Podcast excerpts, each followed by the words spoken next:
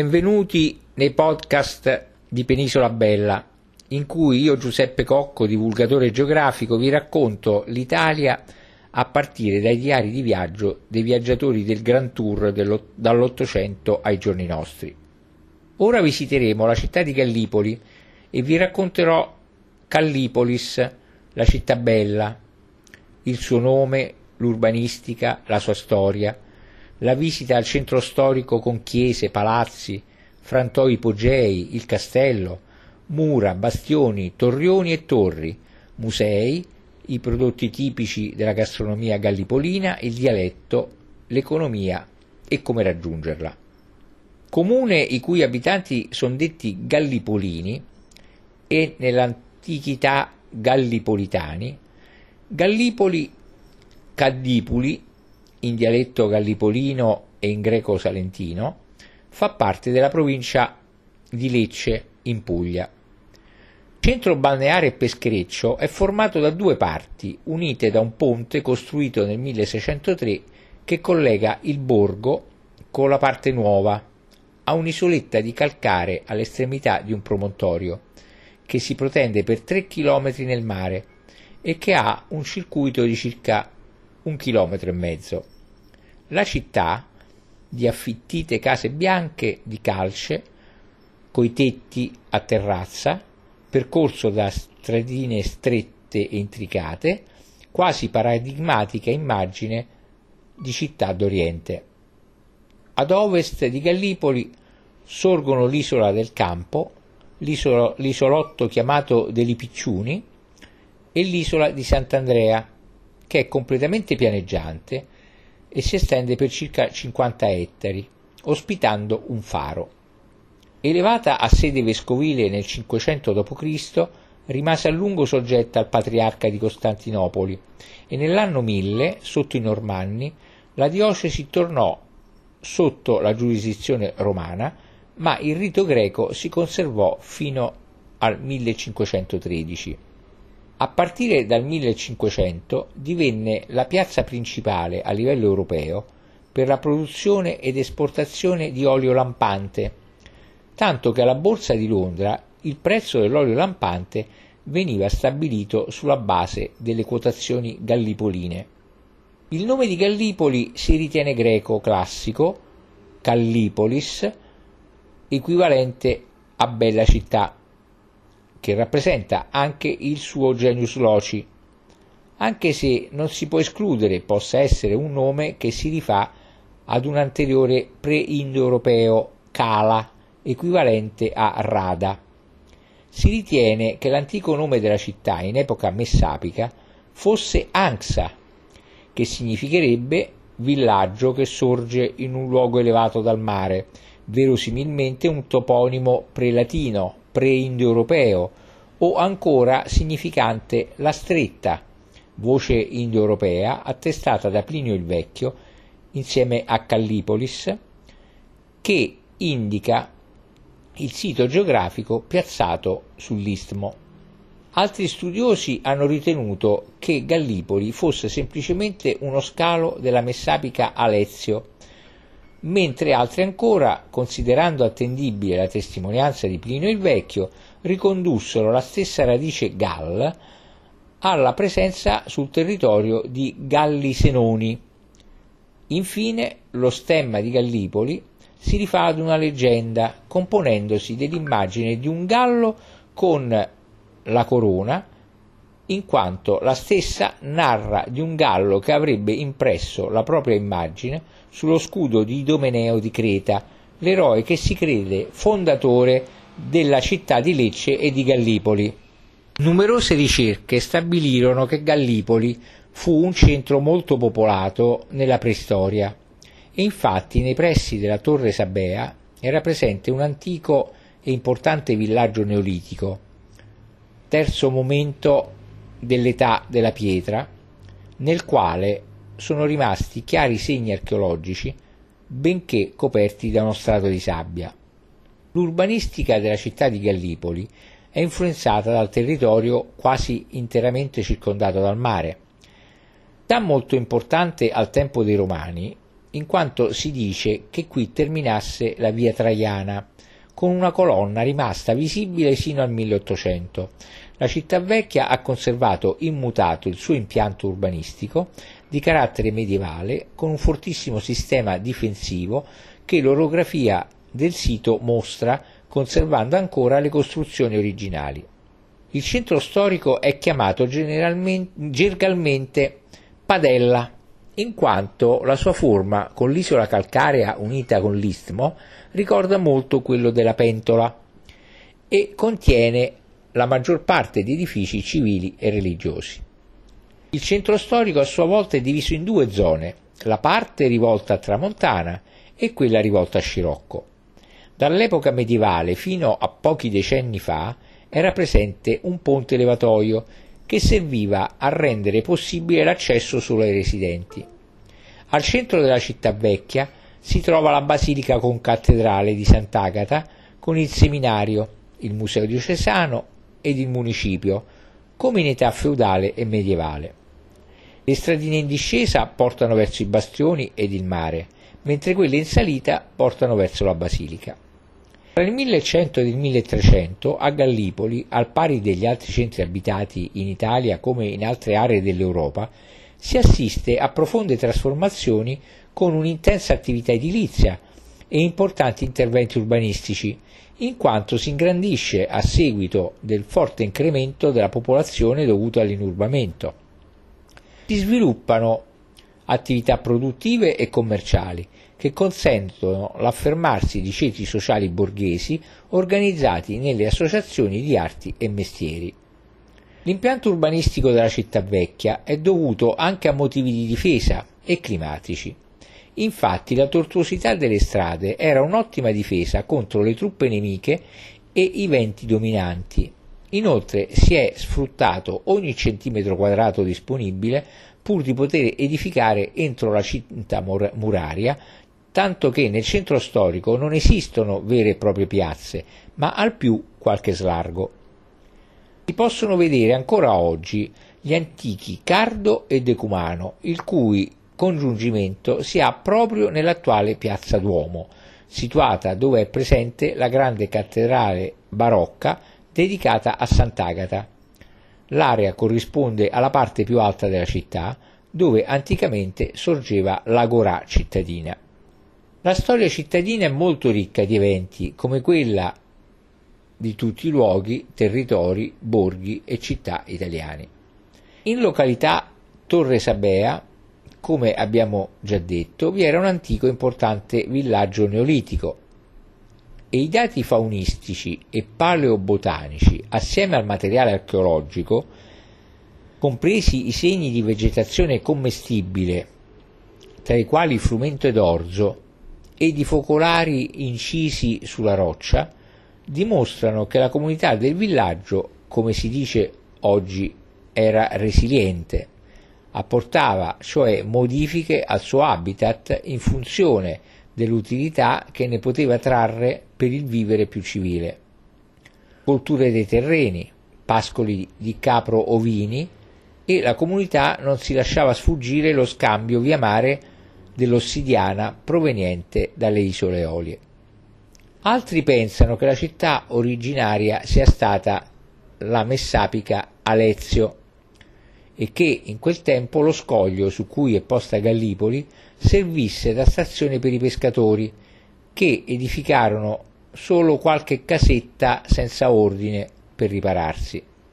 In effetti tutte le città messapiche erano collegate tramite tracciati stradali ai loro approdi portuali. Quindi Alezio era collegata a Gallipoli, Ugento a Torre San Giovanni, Nardò a Santa Maria al Bagno e forse era collegata anche con Manduria. In seguito alla distruzione di Alezio, col crescere della popolazione e degli artigiani, Gallipoli assurse, assurse a città autonoma e la tortuosità delle strade del centro storico sembra confermarne questa teoria. Altre fonti attribuiscono le origini della città ad altri eventi. Plinio il Vecchio, ad esempio, come abbiamo già visto, parlava della possibilità che i Galli Senoni si fossero insediati nel territorio. Più credibile pare la teoria attribuita ai Messapi. È comunque certo che Gallipoli fece parte della Magna Grecia, controllando un vasto territorio che andava da Porto Cesareo fino al capo di Leuca ma c'è anche chi ritiene che il fondatore di Gallipoli, come abbiamo detto, sia stato il cretese Idomeneo, essendovi sbarcato nel 1150 a.C. con la sua nave. A conferma di ciò, nel 1593, durante la, ricostruzione delle mura occidentali della cittadina, fu ritrovata una stele marmorea con caratteri greci dove si diceva che Idomeneo aveva scelto come stemma il gallo coronato dipinto sul suo scudo. Inizialmente sembra che il nome fosse Graxa, che i Messapi chiamavano Anxa. Il nome Graxa è indicato anche sulla mappa di Soleto, altro comune leccese, e sulle monete coniate a Gallipoli in epoca greca. Ricostruita qualche secolo più tardi, nell'800 a.C., dallo spartano Leucippo, adottò il nome di Callipolis, la città bella. Di epoca greco-romana sono le terme andate distrutte durante le invasioni barbariche nella prima metà del 500 a.C., che sorgevano nel luogo chiamato Funtanedde, anticamente conosciuto anche come Corciri. Poi nel 265 a.C., a fianco di Taranto e Pirro, si scontrò con Roma, subendo una sconfitta che la relegò a colonia, a colonia romana fino a diventarne municipio. Così importante avamposto romano, dopo la sua conquista, fu, per la sua posizione strategica sullo Ionio, luogo di stanziamento delle, della dodicesima legione, anche con la costruzione di una fortezza sul luogo dove sorge l'attuale castello. Nel Museo diocesano sono presenti due grandi epigrafi tombali di epoca romana e una di queste si riferisce a Giulio Laio, comandante appunto della dodicesima legione.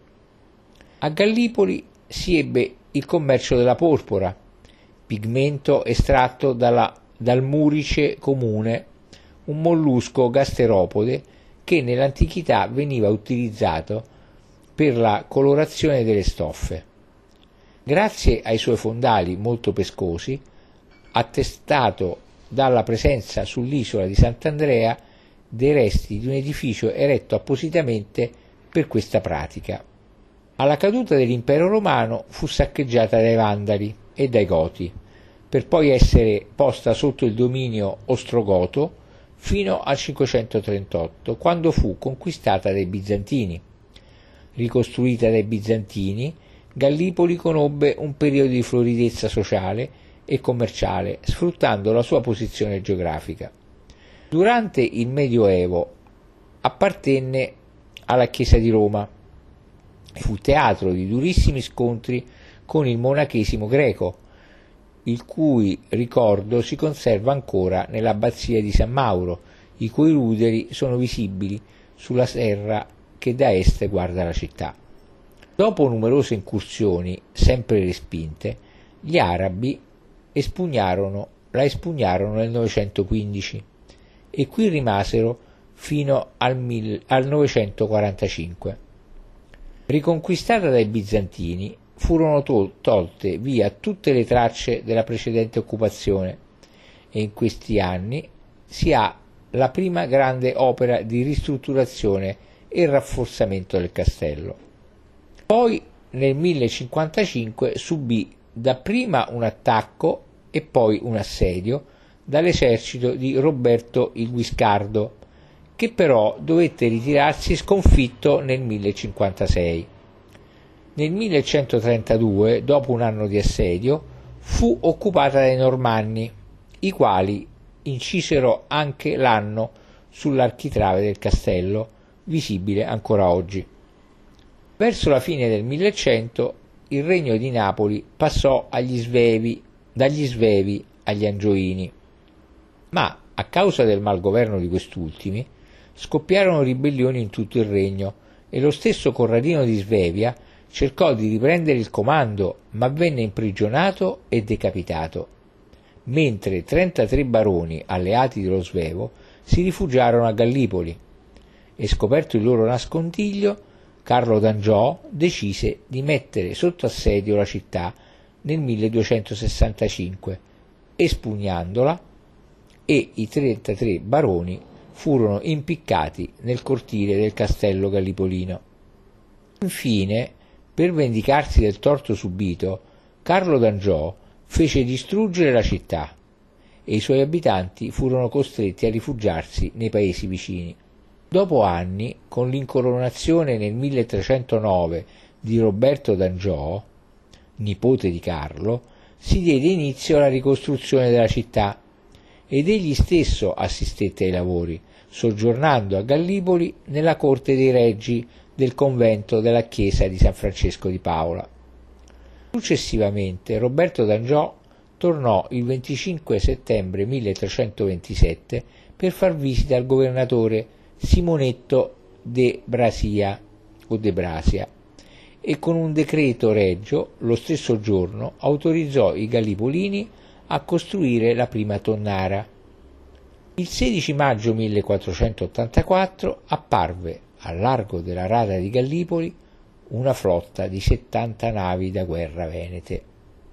Dopo il rifiuto di una resa senza combattimento e giurata fedeltà al re di Napoli, 7.000 soldati sbarcarono ed iniziarono a schierarsi dall'altra parte del ponte, ma il castellano di Gallipoli impedì loro di accamparsi, tenendoli lontani dalla città e dal castello per tutta la mattinata. Tuttavia, durante la notte, l'esercito veneto finì l'accampamento e all'alba del 17 iniziarono i combattimenti, nei quali fu ucciso con un colpo di bombarda il generale della Repubblica di Venezia. Rimasti senza comandante, i veneziani furono sul punto di abbandonare il campo di battaglia, ma Domenico Malipiero prese il controllo della situazione guidando il secondo assalto il giorno dopo nel quale abbatterono il bastione di San Luca, fermati ancora una volta però dai Gallipolini, dopo un accanito combattimento. Avuti soldati ed aiuti militari, inviati durante la notte da Nardò e Lecce, la mattina del 19 riprese l'assalto alla città e dopo otto ore di combattimento la città di Gallipoli fu espugnata con una strage della popolazione, fermata però dallo stesso Malipiero. In seguito alla pace di Bagnolo, Gallipoli ritornò agli Angioini dopo pochi mesi.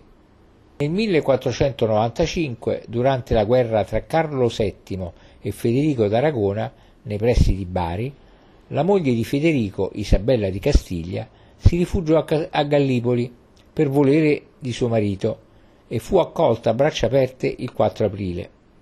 Isabella, una volta diventata regina, ricompensò Gallipoli e i suoi abitanti con privilegi e concessioni ed in una lettera inviata al comune di Gallipoli definì i Gallipolini magnifices et nobiles viri nostri dilectissimi.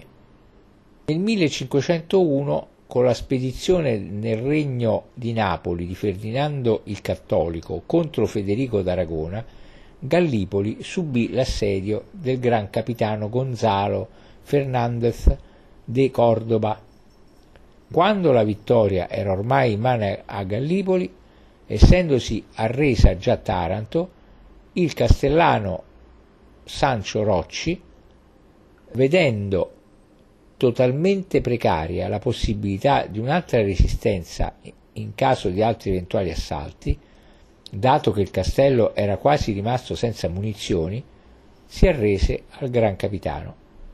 Quando i francesi tornarono in terra d'Otranto per riconquistare Gallipoli nel 1523 furono sconfitti ed inseguiti dai Gallipolini, per essere poi definitivamente battuti nel luogo anticamente chiamato Pergolaci, dove fu costruita la chiesa di Santa Maria della Vittoria ed entrarono a far parte del Regno di Napoli.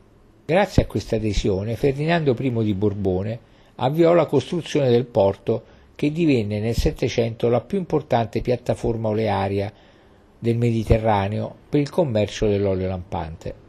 Come racconta Bartolomeo Ravenna nelle sue Memorie storiche della città di Gallipoli, nel 1544 una nave turca, a causa del maltempo improvviso, trovato a largo durante la notte, si incagliò sull'isola di Sant'Andrea ed accampatisi sul punto dove ora sorge il faro, quindi schiavi e soldati turchi rimasero ad aspettare il soccorso di altre navi che avrebbero dovuto prelevarli. La mattina successiva i Gallipolini, spaventati da tutti quei nemici, si armarono e chiesero il permesso al castellano di poterli attaccare. Quindi, ottenuto l'assenso, sbarcarono ben 200 Gallipolini, compreso il figlio del castellano, ed in un accanito scontro con un colpo di cannone fecero saltare via il vessillo turco tenuto in mano da un nemico e i turchi con i loro schiavi furono catturati ed inviati a Napoli, ricevendo in cambio dal viceré il permesso di prendere tutte le merci della nave. Il 10 febbraio 1799 si scatenò una rivolta popolare cap- capitanata dal portolano Antonio MacDonald contro il governo liberale dei francesi, durante la quale furono assaliti e saccheggiati i palazzi nobiliari di Gallipoli e i proprietari vennero imprigionati nelle carceri segrete del castello, dove molti di loro morirono. Una decina di anni dopo, nell'agosto del 1809, Gallipoli subì il blocco navale della marina militare inglese, in quanto la città era schierata con Napoleone. Poi l'assedio sfociò in guerra, quando il 24 ed il 25 agosto gli inglesi iniziarono a cannoneggiare le mura del, ed il castello.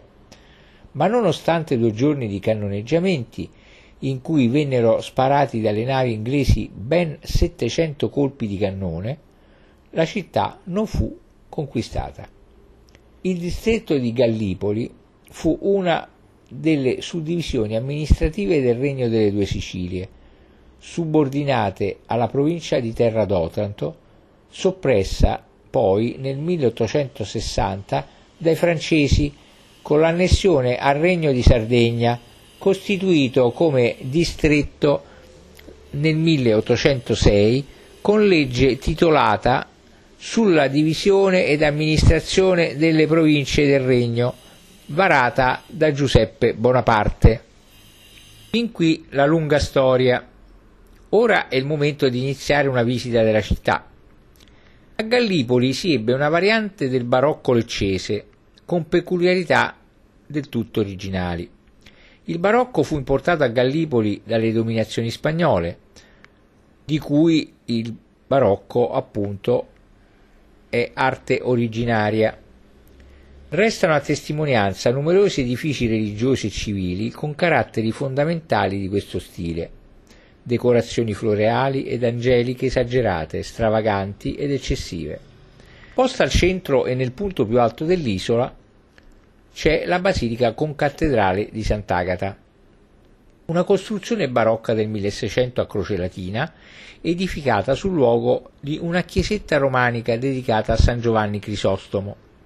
Sul sito, probabilmente destinato ad area sacra sin dall'antichità, rappresenta uno dei principali monumenti dell'espressione barocca salentina. Presenta un progetto in tufo calcareo diviso in due ordini riccamente decorati, caratterizzato da nicchie contenenti le statue in pietra di Sant'Agata, San Fausto, San Sebastiano, Santa Maria, Santa Teresa d'Avila e i busti dei santi Agostino e Giovanni Crisostomo, impostati sui riccioli delle volute di raccordo. L'interno a tre navate ospita pregevoli altari barocchi e numerose tele che fanno della concattedrale una vera e propria pinacoteca. Nel presbiterio, delimitato da una balaustra marmorea, si innalza un maestoso altare maggiore in marmi policromi ed intorno sono la cattedra vescovile in legno e il grande coro in legno di noce con 41 stalli. In via Duomo è anche la chiesa di Santa Teresa, con l'annesso monastero delle Teresiane, che fu costruita tra il 1687 e il 1690 per volere del vescovo spagnolo Antonio Pérez della Lastra, del quale c'è il marmoreo monumento funerario in cornu Evangeli. La sobria facciata presenta un unico portale d'accesso sormontato dallo stemma episcopale di Monsignor Gonzalo de Rueda e da un'epigrafe che ricorda l'edificazione della chiesa e la concessione dell'indulgenza plenaria ai fedeli che avessero recitato l'Ave Maria, il tutto sovrastato da una statua in pietra di Santa Teresa d'Avila. L'interno presenta un grandioso retablo dell'altare maggiore, colpito in pietra leccese con il monumentale altare marmoreo policromo della prima metà del 1700. Il retablo è una grande pala d'altare, diffusa come elemento decorativo originaria della Spagna, d'altronde come lo stesso barocco, composta da vari scomparti dipinti alternati a scomparti in rilievo inquadrati entro una incorniciatura architettonica particolarmente ricca ed elaborata. Altre opere di maggior rilievo sono il settecentesco organo montato sulla cantoria del presbiterio, attribuibile al maestro organaro Carlo Sanarica, originario di Grottaglie e morto a Gallipoli nel 1770, e la tela raffigurante i santi Agostino ed Ignazio di, Loyola. Di Loyola. Salvo le centrali, la, le centrali basilica con cattedrale e la vicina chiesa di Santa Teresa, appena viste, le altre chiese sono posizionate a corona tutte all'esterno del borgo. Sulle mura cittadine in riviera Cristoforo Colombo, di fronte al porto, troviamo la chiesa di San Francesco di Paola, sede della confraternita di Santa Maria ad Nives o Cassopo, che fu edificata, edificata nel 1621 e fece parte del convento dei Paolotti. La facciata rettangolare leggermente timpanata presenta un portale semplice sormontato da una nicchia contenente la statua del santo con sopra una finestra finemente decorata. L'interno è a navata unica separata dal presbiterio da un arco trionfale rivestito in legno colorato. Il presbiterio ospita un prezioso altar maggiore sormontato da una tela con la morte di San Giuseppe. Nella navata sono presenti gli altari dedicati al titolare, a San Michele Arcangelo e a San Liborio. Nel centro storico in riviera Nazario Sauro è la chiesa di San Francesco d'Assisi, costruzione barocca, il cui nucleo antico della chiesa risale al 1200, rimaneggiata tra il 600 e il 700 che ne ha trasformato radicalmente la struttura nascondendone le linee medievali originarie. La facciata è articolata su due livelli, in cui al piano terra c'è il portale ha un portico ad arco e al piano superiore presenta due corpi aggettanti laterali con parte centrale concava. L'interno è a tre navate con dieci altari barocchi disposti lateralmente. Pregevoli sono le tele e le opere d'arte appartenenti ad epoche differenti come il presepe in pietra attribuito a Stefano da Putignano della fine del 1500. Importanti sono le statue lignee dei due ladroni, opera di Vespasiano Genuino, la cui orrida bellezza venne ricordata perfino da Gabriele D'Annunzio, giunto a Gallipoli nel 1895. In via Rosario troviamo la chiesa di San Domenico al Rosario, appunto, annessa all'ex convento dei Domenicani, che fu riedificata negli ultimi anni del 1600 sulle rovine di un antico tempio e fu sede della confraternita del Rosario. Facciata è in Carparo, la pietra calcarenitica derivante dalla cementificazione di sedimenti di roccia calcarea, generalmente di ambiente marino, decorato con nicchie e motivi floreali. L'interno a pianta ottagonale, con volta in pietra finemente decorata, ospita dieci altari barocchi impreziositi da tele. L'adiacente chiostro del convento conserva affreschi raffiguranti la flotta cristiana all'ancora della rada di Gallipoli dopo la battaglia di Lepanto. In riviera Nazario Sauro si trova la chiesa del Santissimo Crocifisso, sede dell'omonima confraternita che venne eretta nel 1750 sui terreni di proprietà dei padri domenicani acquistati nel 1741. La facciata è bipartita in due ordini, da una trabeazione ed è caratterizzata da una grande maiolica ottocentesca che raffigura il miracolo della traslazione del quadro della Vergine del Buon Consiglio e da una nicchia contenente una croce lignea recante la eh, abituale scritta in hoc signo vinces. vinces.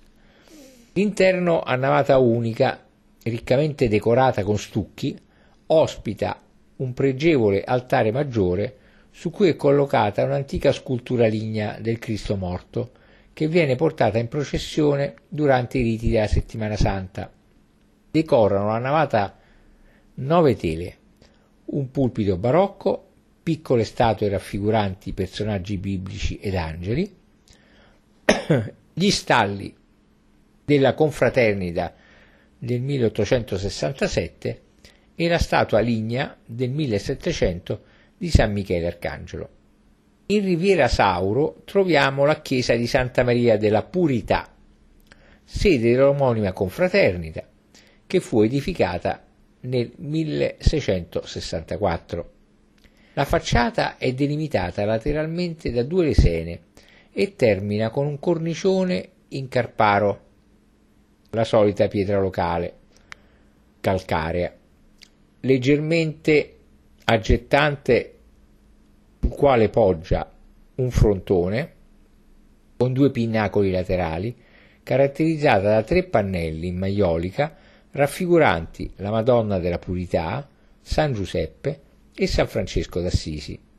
L'interno è ricco di stucchi ed ospita un altar maggiore in marmo con pala di Luca Giordano, raffigurante la Madonna della Purità tra San Giuseppe e San Francesco d'Assisi e con numerose tele settecentesche a ricoprire le mura perimetrali della navata.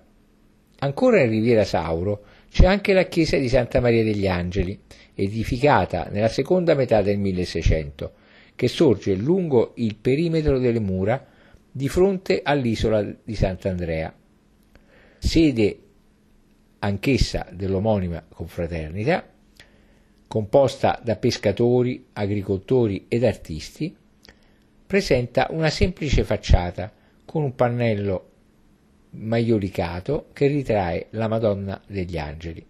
All'interno l'ingresso è sormontato dal settecentesco organo della controfacciata e la navata ospita grandi tele settecentesche con nel fondo l'altare maggiore in marmo del 1865. Lungo le pareti sono disposti i seggi dei confratelli, contrassegnati dalle cariche di pertinenza. Il santuario di Santa Maria del Canneto si trova vicino al ponte che collega il borgo alla città vecchia sull'isola. Dedicato a San Giovanni, è appartenuto ai cavalieri teutonici la prima costruzione della chiesa risale al 1200. Fu distrutta nel 1502 a seguito dell'assedio dei francesi. Fu costruito accanto al seno del Canneto, come appunto si diceva, il porto di Gallipoli più antico, dove in precedenza già esisteva un edificio sacro. Presenta un portico con tre arcate frontali e due laterali, a tutto sesto, con archi e l'interno è a triplice navata. Il soffitto ligneo è a cassettoni. Sulla parete di fondo si conserva l'antica effigie della Madonna del Canneto, legata ad una leggenda cara ai pescatori del posto. La dedica a Santa Maria del Canneto, infatti, si ricollega, secondo la tradizione, ad un miracolo a cui assistettero alcuni pescatori gallipolini che, nel bel mezzo di un incendio nei pressi del porto, recuperarono dalle fiamme un'icona della Madonna perfettamente intatta. Quindi, fuori città, lungo la strada statale 274, troviamo la chiesa di San Pietro dei Samari, situata in aperta campagna a sud della città, è un'antica costruzione bizantina. Deve il suo nome al vicino fosso di Samari e la tradizione ne colloca la fondazione al periodo in cui l'Apostolo San Pietro, in viaggio verso Roma, attraversò questi luoghi. Da un'incisione latina ottocentesca, probabilmente in sostituzione di una più antica, posta sul prospetto, si può dedurre che la chiesa venne edificata o ricostruita nel 1148 per volere di Ugo di Lusignano, un feudatario francese, condottiero di, di crociati. L'edificio, il cui prospetto con motivi ed archetti pensili è nascosto da un settecentesco corpo di fabbrica, si presenta altamente compromesso a causa dell'abbandono e dell'incuria. L'interno si compone di un'unica navata, terminante con abside semicilindrica e divisa in due campate scandite da possenti archi su cui si scaricano due cupole di copertura. Per quanto riguarda le architetture civili, nella città di Gallipoli sono numerosi i palazzi di origine rinascimentale e barocca molti dei quali erano in mano naturalmente a nobili famiglie del regno spagnolo delle due Sicilie. Ora ne indicherò soltanto i principali e più noti. Palazzo Pirelli, situato al centro del borgo di fronte alla concattedrale risalente al 1500, ma ristrutturato in stile barocco ed arricchito da una loggia e da un bel portale cinquecentesco catalano durazzesco dal quale si accede al palazzo. L'interno è ricco di decorazioni, tra le quali si distingue quella del soffitto dell'antico ingresso che nel 1814 fu trasformato in farmacia e che evidenzia altorilievi in carparo, la pietra calcarenitica derivante dalla cementificazione dei sedimenti di roccia calcarea generalmente di ambiente marino, corredati da freggi e cornici che si incontrano nella chiave di volta che rivela una formella centrale raffigurante l'incontro fra due divinità mitologiche, Nerva armata, raffigurante la sapienza, con ai piedi la civetta e il gallo, gli animali preferiti dalla dea, e la dea Fortuna, recante in mano la cornucopia, simbolo dell'abbondanza, e un timone per indirizzare il destino degli uomini. Questi elementi simbolici rimandano all'augurale motto cinquecentesco Sapienza e fortuna sovrintendano al governo della città. In Gallipoli poi ci sono alcuni palazzi accomunati dalla caratteristica presenza di un frantoio ipogeo il cosiddetto trappeto, che deriva il suo nome dal latino trapetum, termine utilizzato nella tradizione meridionale per indicare il tradizionale frantoio ipogeo destinato alla produzione di olio di oliva. La costruzione avvenne dall'anno 1000 al 1200 sino agli inizi del 1700. Testimoni di un'antica arte della produzione dell'olio, tali frantoi, ipogei, sono parte integrante del paesaggio e dell'architettura rurale, che connotano il territorio del Mezzogiorno d'Italia. Sono posti tra i 2 e i 5 metri circa sotto il livello stradale e vi si accedeva mediante una scala spesso coperta con una, bot- una volta a botte che immetteva ge- generalmente in un grande vano dove si trovava la vasca per la molitura con la grossa pietra molare di calcare posta in verticale che veniva fatta girare da un mulo o da un asino. Adiacente al grande vano erano allestiti i torchi di legno, alla calabrese con due viti e alla genovese ad una vite sola e diverse vasche scavate nella roccia per la raccolta delle, delle olive. Altri vani erano destinati a stalla per gli asini, a cucina, a dormitorio degli operai. Privi di luce diretta, i trappeti venivano illuminati da varie lucerne. L'unica fonte di luce e di ricambio dell'aria proveniva da uno o due fori praticati al centro della volta del vano principale. Oltre al basso costo di costruzione di un trappeto, il motivo che spinse a lavorare in un opificio sotterraneo era quello di ottimizzare la conservazione del prodotto in un ambiente dalla temperatura costante, infatti la temperatura doveva, doveva essere bassa intorno ai 6 gradi centigradi per evitare da una parte il degrado del prodotto, dall'altra evitare la solidificazione dell'olio. Perché il, la costruzione era facile e poco costosa, perché nel Salento molti di questi frantoi ipogei furono ricavati da antichi granai di età messapica e da cripte di epoca bizantina, presenti sotto i palazzi stessi. Secondo resoconti storici, a metà del 1800, nell'antica circoscrizione amministrativa della terra d'Otranto erano presenti ben 1073 trappeti, mentre nel 2006 risultano censiti in tutta la Puglia solo 157 trappeti, 4, nel Barese, 7 nel Brindisino, 22 nel Tarantino e 124 nel Leccese. Quindi il primo dei palazzi in questione, con trappeto annesso, è il palazzo Assanti Aragona, che si trova in via Giuseppe Ribera, nel centro storico della città.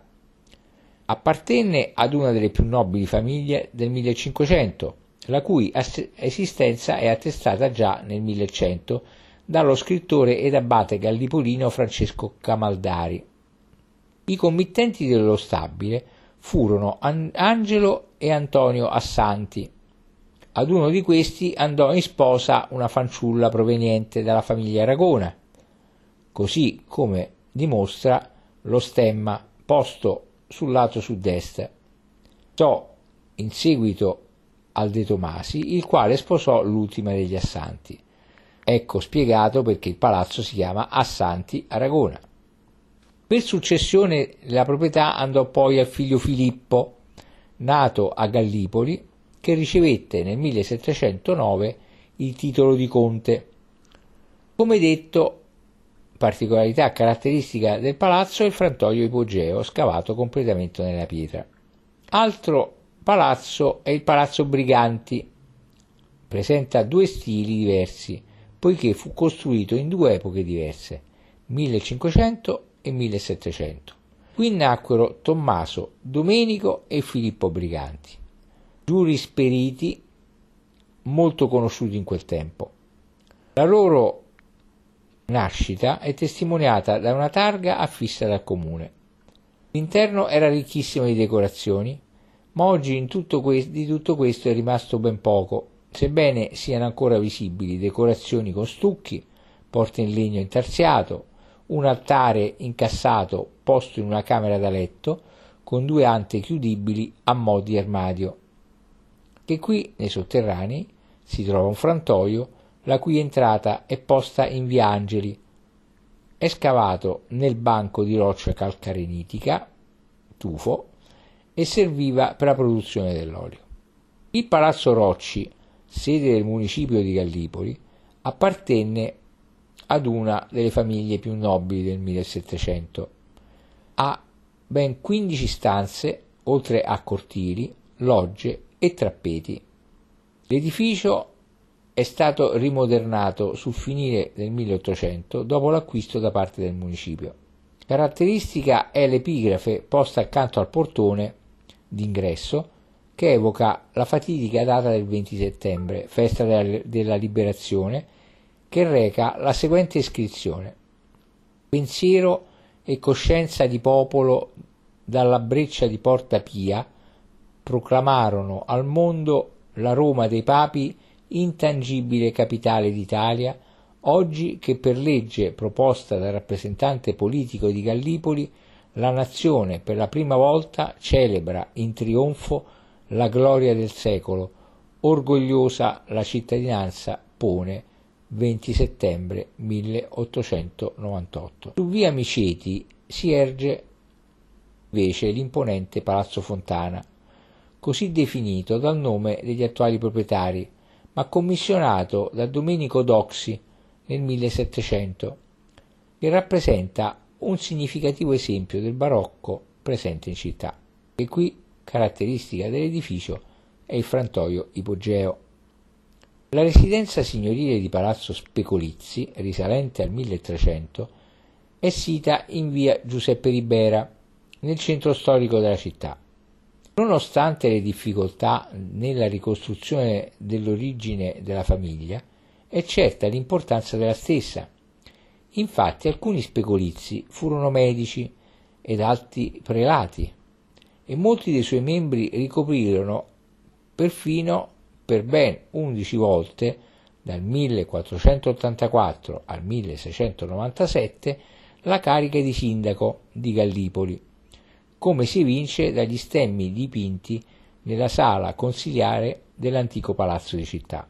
A questo proposito, il notaio Vincenzo Dolce, nella sua opera intitolata Illustrazione sugli stemmi dipinti nella sala del palazzo comunale di Gallipoli, afferma che il sindaco Costantino Specolizzi fu il primo a far dipingere nel palazzo di città il simbolo della sua famiglia nel 1484, proprio durante l'assedio dei veneziani. Egli così scrive: Pecolizzi fu il primo che fe dipingere sulla sala del palazzo comunale il suo scudo. E continuando nell'illustrazione dello stemma, racchiuso in una cornice esagonale, scrive Evvi in campo azzurro una fascia da dritta a manca di colore arancio dinotante onore, cui si gloriò sempre la sua famiglia. Dentro la fascia vi intersò tre colombe nere, simbolo delle tre luttuose giornate di quel fierissimo combattimento, perendosi naturalmente al fatto che il primo cittadino Costantino Specolizzi difese il regio governatore e la città del, del celebre assalto veneziano nel 1484, subendo crudeli maltrattamenti. Ancora oggi l'edificio conserva sostanzialmente l'aspetto originario, lineamenti classici con alte e solide mura e quattro balconi, mensolette decorative in pietra sul cornicione e un ampio portone d'accesso che conduce ai locali superiori. Sull'angolo sud-ovest, con corte Sant'Antonio, sopravvive lo stemma della nobile famiglia interamente logorato nelle figurazioni araldiche, posto sul coronamento del prospetto montato su mensolette cinquecentesche. Fin dalla fine dell'Ottocento lo stabile fu di proprietà della famiglia di notai Frisenna. Poi nel 1912 fu acquistato dalla erigenda parrocchia del santuario del Canneto. Alcuni appartamenti appartennero poi, fino ai primi del 1900, al canonico del capitolo della cattedrale di Gallipoli, che economo spirituale della diocesi di Gallipoli dal 1916, mentre altre abitazioni sono di proprietà del monastero di Santa Teresa di Gallipoli. Contiguo alla cattedrale di Gallipoli troviamo quindi il Palazzo Vescovile, un edificio ampio, magnifico e disposto su tre grandi piani che dispone di un giardino e di una cappella privata del vescovo. Nel corso dei secoli vi hanno fatto visita sovrani e personalità eminenti del panorama politico e religioso, come la visita del 1844 di re Ferdinando II con la consorte Maria Teresa d'Austria. Il Palazzo Fumarola è sito tra via De Pace e piazza Imbriani, sempre nel centro storico della città, con un'iscrizione posta sul prospetto centrale che recita Fondazione Fumarola, in ricordo della volontà testamentaria dell'allora proprietario, il quale volle donare per beneficenza l'imponente bene immobile alla chiesa locale. Infatti, parte della pregevole mobilia degli arredamenti è stata collocata nel Museo diocesano Vittorio Fusco, mentre attualmente l'edificio è residenza ufficiale del parroco e del clero della Basilica concattedrale di Sant'Agata. Il Palazzo Tafuri è l'edificio che meglio testimonia le caratteristiche del barocco leccese. Voluto da un giureconsulto, cioè un esperto di diritto, il palazzo è costruito con una squisita grazia barocca, ricco di particolari in pietra carparo, la pietra calcarea locale, con finestroni ovali e balconate che richiamano lo stile spagnoleggiante. Il palazzo del seminario fu costruito invece su indicazione del Concilio di Trento e alla costruzione contribuì il comune della stessa città con una donazione di 300 ducati e dopo aver venduto alcuni beni appartenenti all'abbazia di San Mauro di San Nicola. Il 16 marzo 1752 fu posta la prima pietra di costruzione. Terminato nel 1756, è stato inaugurato nel 1760. L'esterno è riccamente decorato, con una squisita grazia barocca, con tempi con temi e motivi ripresi poi da altri palazzi di Gallipoli, come Palazzo Doxi. Dal 12 luglio 2004 è sede del Museo Diocesano. Contiene numerosi dipinti, quadri, tesori e paramenti ecclesiastici del 1600-1700, oltre a busti argentei di Sant'Agata e San Sebastiano, patroni gallipolini.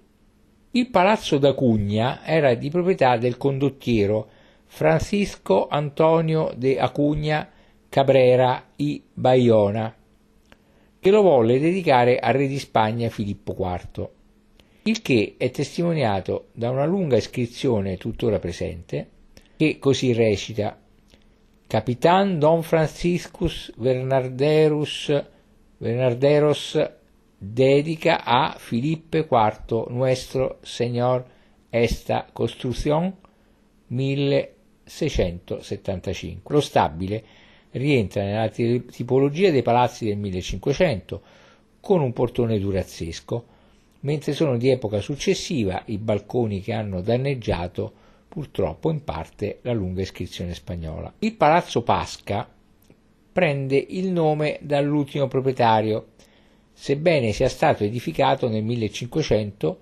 costruito dalla nobile famiglia del barone Giacomo de Letta, che sposò Caterinella della Caia, sorella dell'architetto del re Giacomo della Caia.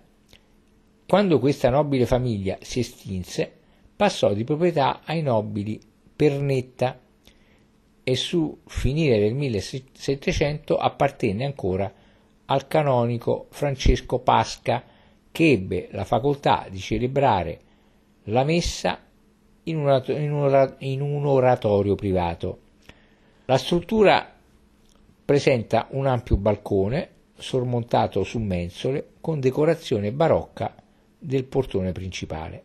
Il Palazzo Romito è sicuramente uno dei palazzi più affascinanti e caratteristici della cittadina ionica, in quanto è riccamente decorato con busti di personaggi, colonne, contrafforti e con balconi in stile rococò. Appartenne anche al nobile e storico Bartolomeo Ravenna ed è sito in un luogo intitolato Le Monachelle, a ricordo delle ospiti del palazzo. Il palazzo d'Ospina, la cui architettura civile risale al 1600, è stato ristrutturato e abbellito con stucchi veneziani dai De Pace. Nacque qui infatti l'eroina ed infermiera ormai molto conosciuta Antonietta De Pace, figura portante del risorgimento che ebbe l'onore di entrare a Napoli con Giuseppe Garibaldi nel 1860. Nel 1774 fu acquistato dai Dospina, famiglia nobile di origine spagnola. Palazzo Munittola risale ai primi anni del 1600 anch'esso ed era di proprietà del fisico Orazio Munittola, proveniente da Morciano di Leuca, il cui stemma di famiglia è composto da un tronco con rami spezzati su cui poggia un cardellino ed una stella d'argento posta alla destra dello stemma. Il portone d'ingresso è composto da elementi che richiamano il mondo greco, metope e colonne dorico-romaniche. Ha quattro paraste di ordine dorico, dorico su cui poggia una trabeazione costituita da architrave, fregio e cornice. Il palazzo del capitolo del 1700 fu commissionato dal capitolo della Basilica Pontificia Cattedrale di Gallipoli nel 1730 all'architetto Preite, lo stesso che progettò il palazzo Doxi e il palazzo del seminario, e che nel 1030 e per 1030 ducati realizzò il progetto. Il palazzo passò in mano alla famiglia Portone, che nel 1926 lo modernizzò e ne ristrutturò l'interno. Caratteristica è il Mignano, un elemento architettonico prettamente salentino, che è un, un palco sospeso che si affaccia sulla strada. Su di esso rimane ancora oggi il bello stemma del capitolo che rappresenta il sacrificio della Santa Protettrice di Gallipoli, con una tronchesina che fa riferimento al martirio stesso e rami di palma, simbolo di gloria. Questi sono solo alcuni dei palazzi di Gallipoli, mentre un'altra evidenza architettonica artistica è la fontana greca, che si ritiene, si ritiene essere la più antica fontana d'Italia, quanto fu costruita intorno al 300 a.C., per quanto la datazione sia dubbia. Il Ravenna, nel suo libro, scrisse Memorie storiche della città di Gallipoli e in esse scrive a tal proposito Non c'è alcun dubbio che la fontana sia greca, poiché si vede l'arte e il gusto dell'architettura della Grecia antica, che, fiorì a quei tempi.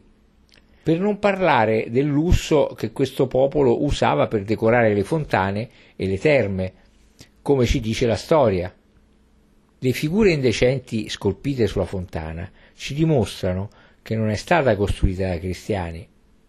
Ma dopo anni di studi, dibattiti e ricerche, invece si ritiene contrariamente, che la fontana sia stata costruita in età rinascimentale e posta nelle vicinanze del ponte che congiunge il Borgo Nuovo alla città vecchia, ma originariamente era posta nell'area delle antiche terme, oggi denominata Fontanedde.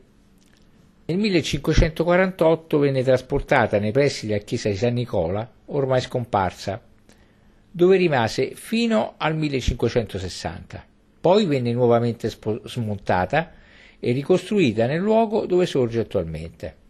Molto probabilmente durante le invasioni dei Vandali e dei Goti le statue furono rimosse dalla struttura principale ed abbandonate sulla spiaggia delle Fontanedde.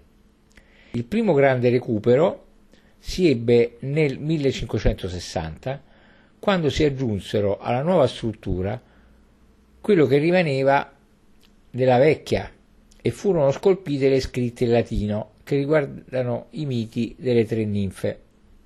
La facciata che, riguarda, che guarda a Scirocco è suddivisa in tre parti da quattro cariatidi che sorreggono l'architrave con un ricco decoro ed è alta circa 5 metri. Nei bassorilievi ricavati da lastre in pietra dura locale sono scolpite scene che rappresentano le tre metamorfosi delle mitologiche Dirce, Salmace e Biblide. Il mito di Dirce, regina di Tebbe, che vinta dalla gelosia oltraggia la nipote Antiope e viene condannata dai figli di quest'ultima ad essere dilaniata da due tori infuriati. Dirce quindi è rappresentata a terra, fra due tori, e più in alto si nota Dioniso nell'atto di trasformarla in una fontana di pietra. Il mito di Salmace racconta che la ninfa pregò gli dei di formare un solo corpo con Ermafrodito, figlio di Venere e Mercurio, in, di cui era innamorata. I loro corpi nudi, infatti, sono rappresentati incatenati mentre si trasformano in una sola fonte, in presenza di Venere e Cupido. Infine, il mito di Biblide, che, innamorata del fratello Cauno, o Cauno, e da questi respinta, consapevole dell'errore, pianse fino a consumarsi in lacrime e gli dei, impietositisi, la trasformarono in una fontana di pietra. Qui la ninfa distesa stringe tra le mani il mantello del fratello. Sempre sulla facciata principale, in alto, vediamo lo stemma dei re di Spagna, Filippo II, a destra e a sinistra il simbolo della città. Sull'altra facciata, realizzata con la funzione di sostegno nel 1765, vi sono collocati lo stemma di Gallipoli, l'epigrafe in latino e le insegne del sovrano Carlo III di Borbone.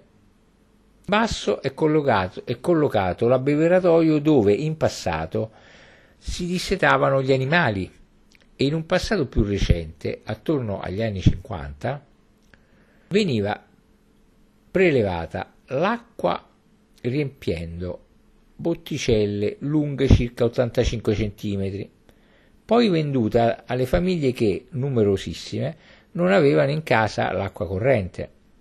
Le botticelle venivano deposte su un carretto trainato da un asino che più volte al giorno percorreva il ponte di pietra per raggiungere la città vecchia, meta della vendita dell'acqua. Il pagamento in moneta rappresentava il compenso per il servizio ricevuto, dimostrando quindi che nel 1950 il servizio non si configurava quale vendita di bene comune, ma di vendita di bene privato. La città possiede una serie di costruzioni militari per la difesa, a cominciare dal castello aragonese, circondato quasi completamente dal mare, che si erge con la sua imponente mole all'estremità orientale dell'isola che ospita il borgo antico.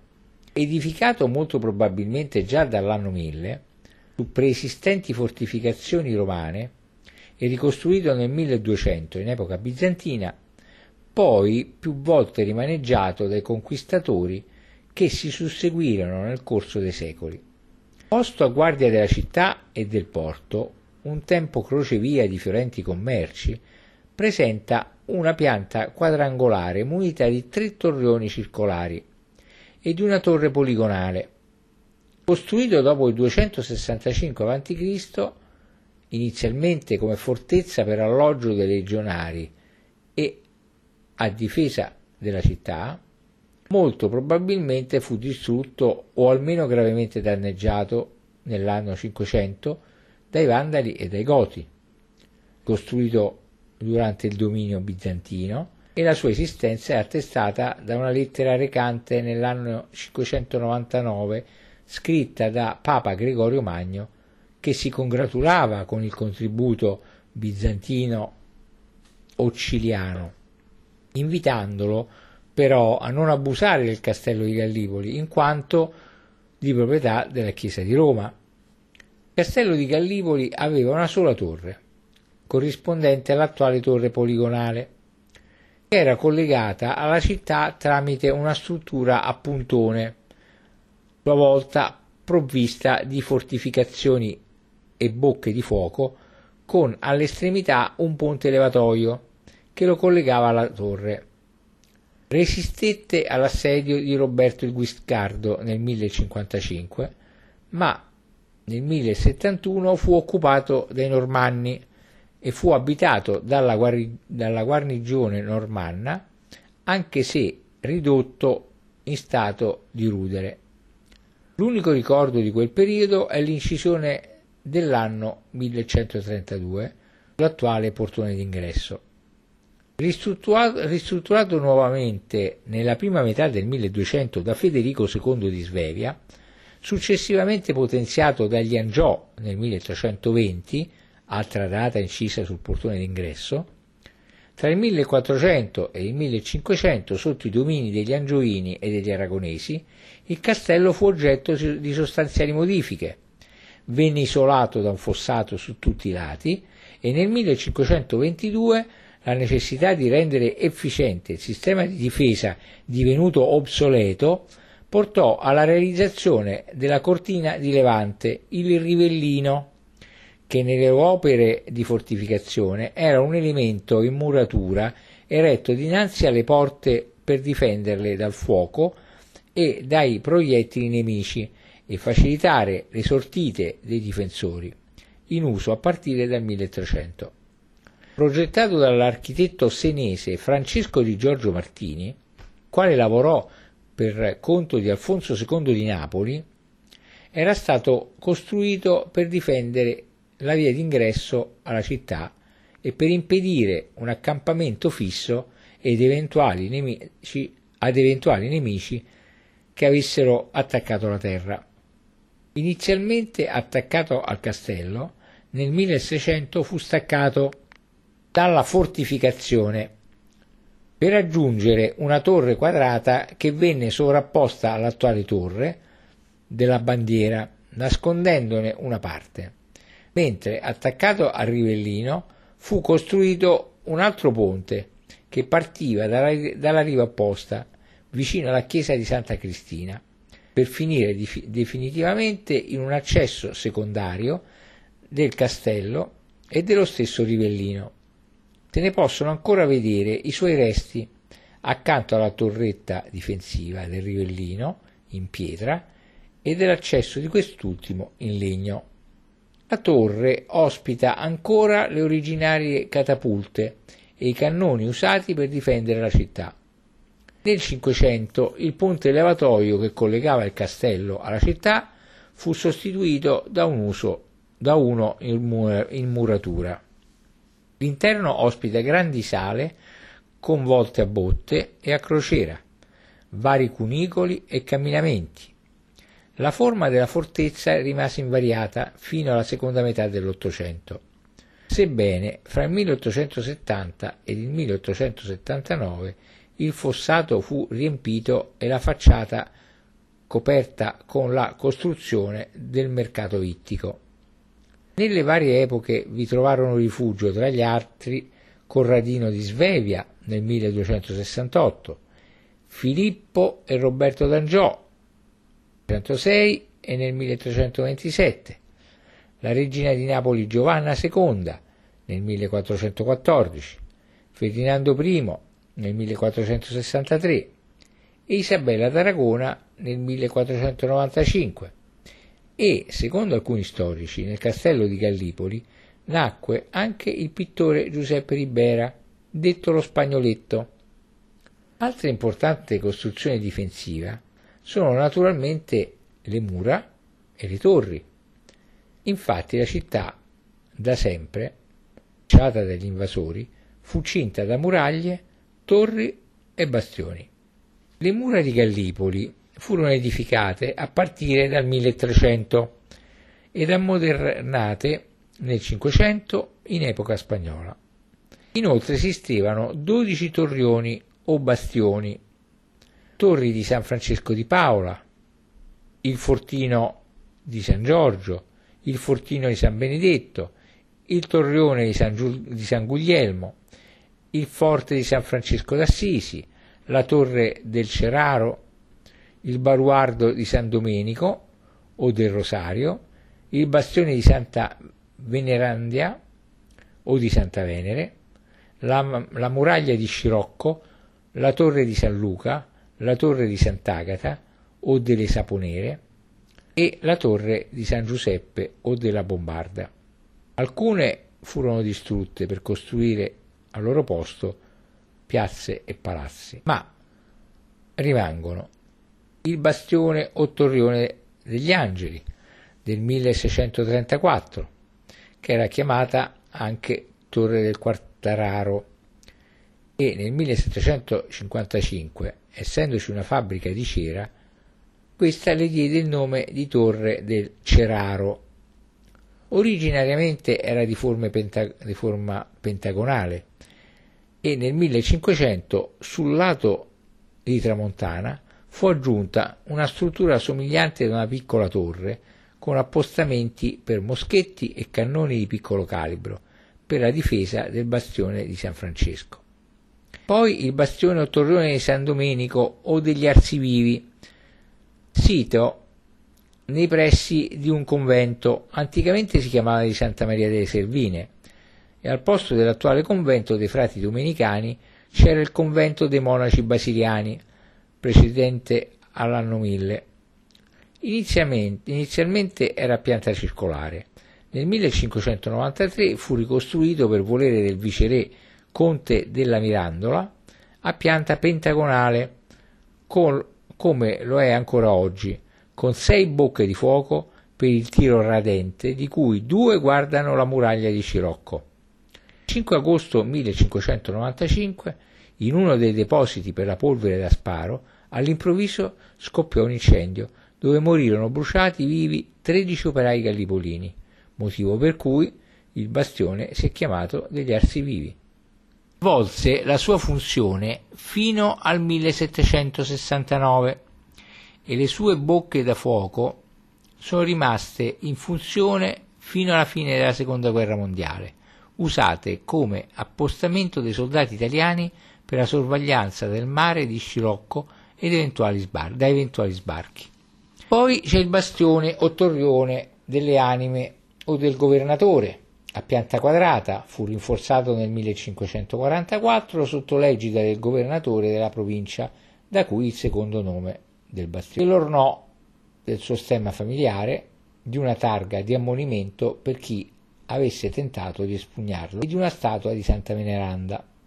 Il bastione o torrione di San Francesco era la struttura più imponente composta di molte camere e corridoi.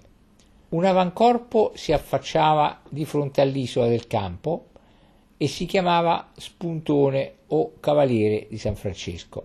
Soggetto alle furie del vento, dovette essere più volte ristrutturato e rinforzato. Nel 1684 poi la Casa Reale Spagnola posizionò una statua di San Fausto e una lunga targa latina per commemorare la riuscita costruzione voluta da Don Pedro Montoya e dal viceré Don Gaspare de Haro.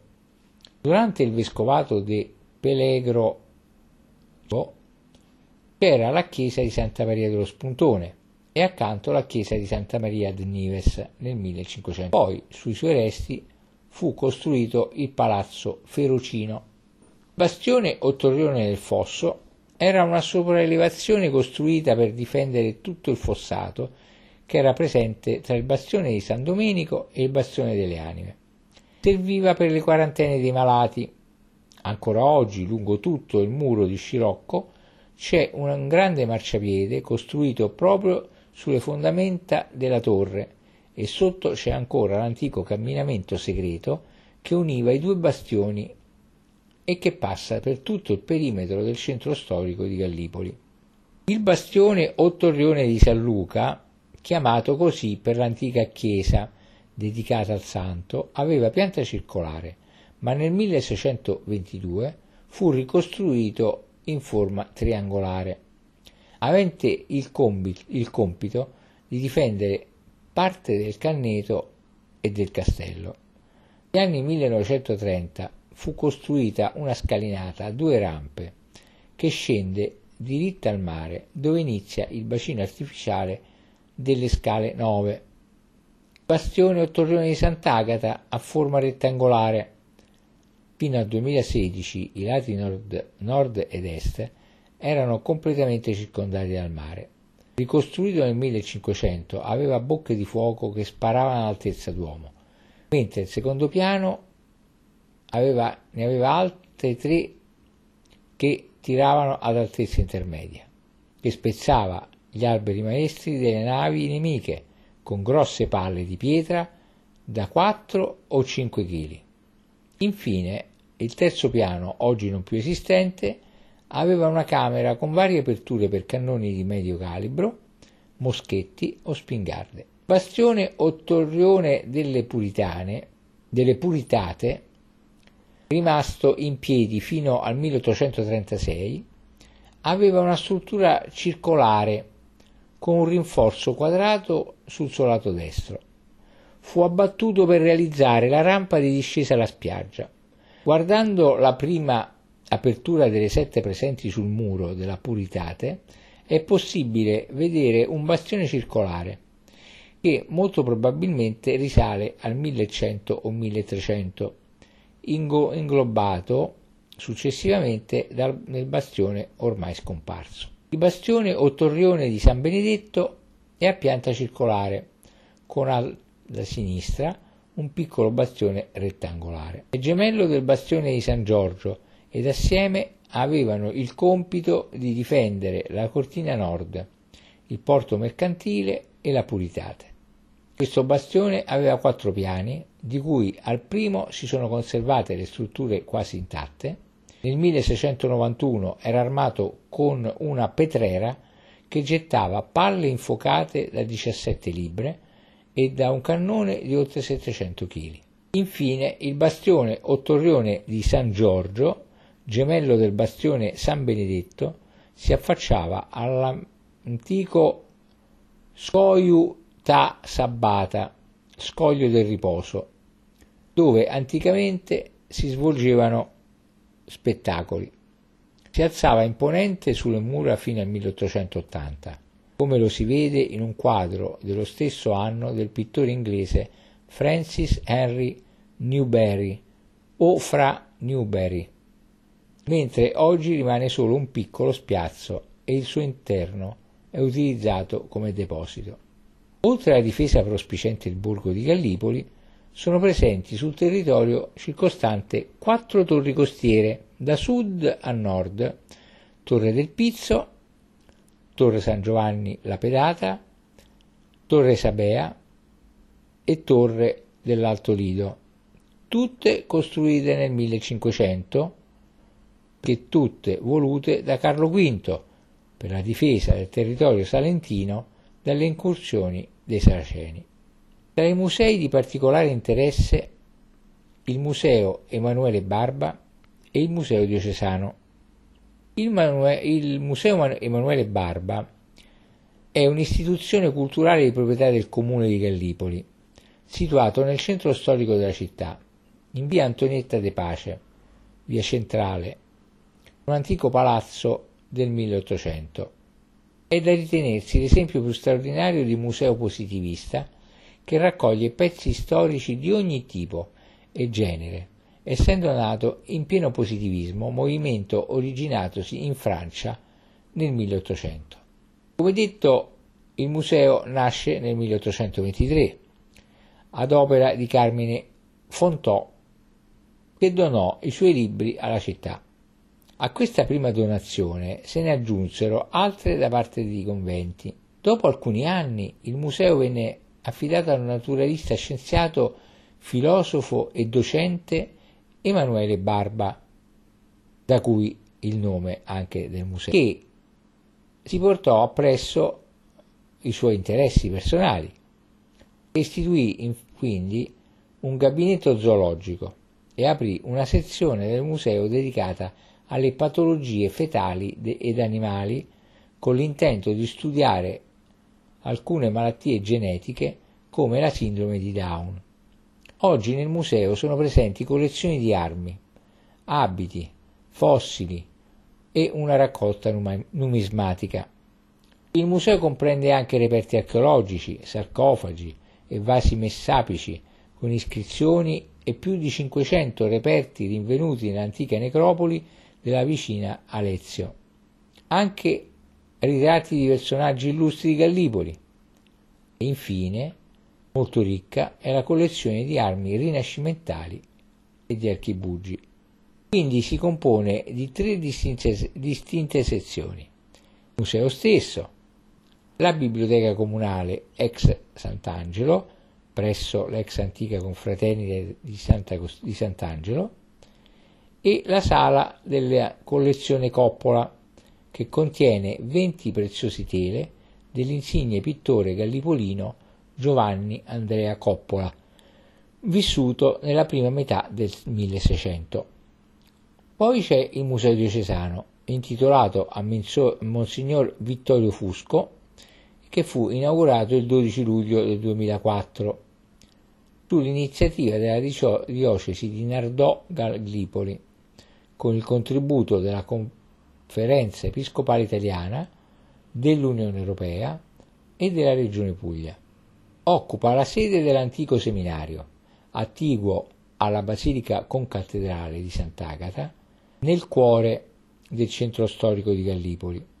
L'edificio è barocco, realizzato nel decennio tra il 1750 e il 1759. Il seminario restò in attività per oltre due secoli, cessando la sua originaria funzione sul finire degli anni 1900. Rimasto pressoché integro nella sua pregevole struttura architettonica, L'adeguamento museologico ha consentito di valorizzare l'intera superficie di 440 metri quadrati circa, distribuiti su tre piani, senza cancellare le tracce della sua originaria funzione. Nel museo sono confluite opere appartenenti per lo più al 1600 e 1700, arco storico importante per i numerosi artisti locali e stranieri presenti sul territorio e per la munificenza di alcuni vescovi mecenati provenienti in massima parte dal, tesorio, dal tesoro della cattedrale, concattedrale e dall'ex palazzo vescovile, ma anche dalla chiesa di Sant'Angelo dei Nobili, dalla chiesa di San Francesco d'Assisi, dal convento dei Domenicani, dal santuario di Santa Maria del Canneto e dalla fondazione Fumarola. Tra le altre opere si possono ammirare calici, statue in cartapesta, paramenti sacri e oggetti liturgici in argento. La corte Gallo non rientra nella tipologia dei veri e propri musei, tuttavia si può definire un luogo del passato, in quanto è un museo antropologico della civiltà gallipolina, in parte contadina, si tratta di una piazzetta senza sbocco, interna a un complesso abitativo e distaccata da, dalla viabilità principale, ricca di oggetti tra cui la cosiddetta macinula, uno strumento di legno attorno a cui nel passato veniva attorcigliata la lana per tessere il cofunu, una sorta di lavatrice che si differenzia dalla moderna perché richiedeva il lavoro manuale. Le nasse di giunco, attrezzi che servivano per pescare a campana o a barile, entrambi hanno una strozzatura all'entrata che costringe il pesce attirato dall'esca ad, entrarne, ad entrare dentro senza essere poi più in grado di uscirne. Quindi troviamo anche la civiltà pesca, della pesca, questo museo all'aria aperta. Numerosi inoltre gli attrezzi, gli attrezzi di falegnameria del passato, le botti, i carretti, le lampade ad olio. Ricordiamo che Gallipoli nel 1500 deteneva il monopolio internazionale di olio lampante usato per l'illuminazione. E siamo arrivati a, ai prodotti tipici della gastronomia gallipolina, anche perché l'ora si è fatta tarda e siamo all'ora di pranzo. La zuppa di pesce alla gallipolina, un piatto tipico della tradizione culinaria salentina, sostanzioso e nutriente. Anticamente veniva realizzata con le rimanenze del pescato per sostentare la popolazione del borgo marinaro, mentre oggi rappresenta una delle prelibatezze gastronomiche più ricercate della città di Gallipoli. Il segreto per prepararla al meglio è rispettare i tempi di cottura di ciascun tipo di pesce, dai molluschi ai crostacei, al classico mix di pesce da brodo. Una volta cotta, la zuppa va servita rigorosamente con dei crostini di pane raffermo, abbrustoliti e croccanti, in abbinamento ad un vino bianco da vitigno autoctono. Ideale tutto l'anno per i pranzi per i pranzi in famiglia e fra amici. È ottima per allietare il palato nelle fredde giornate invernali. Poi c'è lo scapece, il cui ingrediente principale è il pesce che viene fritto e fatto marinare tra strati di mollica di pane imbevuta con aceto e zafferano all'interno di tinozze chiamate in dialetto gallipolino calette. Lo zafferano dona al piatto il colore giallo che lo rende caratteristico. Imboti, tipici involtini fatti con polmone e fegato di agnello. Poi le pittule, preparate durante il periodo natalizio, sono dette anche pettole, italianizzazione dell'albanese petullat, diffusi nei centri Arbresh nel sud Italia. Sono pallottole di pasta lievitata molto morbida, fritte nell'olio bollente, tipiche delle regioni di Puglia, Calabria, Campania e Basilicata, così come nelle comunità albanesi di Sicilia. Quindi sono un piatto molto semplice e la loro origine si collega all'ondata migratoria di esuli albanesi che si insediarono in Italia nel 1400, portando con sé la cultura e gli usi, diffondendosi praticamente nell'intero meridione. Ci sono poi le pucce, che sono anche queste forme di pane aventi diametro di circa 20-30 cm, facenti parte della tradizione culinaria della Puglia centro-meridionale, in particolare tradizione molto diffusa nel Salento e nel Tarantino. Nella sua variante tipicamente leccese, la puccia è, for- è farcita con ingredienti poveri, stagionali e tipici della tradizione culinaria locale, quali le melanzane, i pomodori, i peperoni, le zucchine, la rucola, la cicoria selvatica ed una fetta di formaggio. A Gallipoli si parla il dialetto gallipolino o gallipolitano, come era detto in passato, una variazione del salentino. A causa della vocazione marinaresca e commerciale della città, questo dialetto è stato influenzato maggiormente dagli altri dialetti meridionali rispetto a quello salentino. Presenta chiare influenze del dialetto siciliano e calabrese e si differenzia dal dialetto leccese. Il territorio di Gallipoli si presenta come un'area linguistica di compromesso, fondamentalmente è di tipo meridionale, ma è stato raggiunto da parziali innovazioni di tipo brindisino. Infine, un accenno all'economia della città di Gallipoli che si basava nei tempi passati sul commercio internazionale dell'olio e del vino e sulla produzione industriale delle botti e del sapone. A partire poi dal 600 Gallipoli e il suo porto ebbero un'importanza fondamentale per il commercio dell'olio lampante, come abbiamo visto. Infatti dal suo porto partivano navi cariche di questo tipo di olio verso tutto il mondo. Tuttora risiedono in città i discendenti di famiglie genovesi, sarde, veneziane e napoletane, di commercianti di olio che si spostarono a Gallipoli. Gran parte dell'olio prodotto e depositato nelle cisterne veniva venduto a paesi esteri, i quali avevano perfino una rappresentanza in Gallipoli con propri vice consolati. In Gallipoli, in Gallipoli si ebbero fino al 1923 i consolati esteri di molte nazioni europee, Austria, Danimarca, Francia, Inghilterra, Impero Ottomano, Paesi Bassi, Portogallo, Prussia, Russia, Spagna, Svezia e Norvegia e Turchia. Oggi invece l'economia si basa essenzialmente sulle attività turistiche e sulla pesca.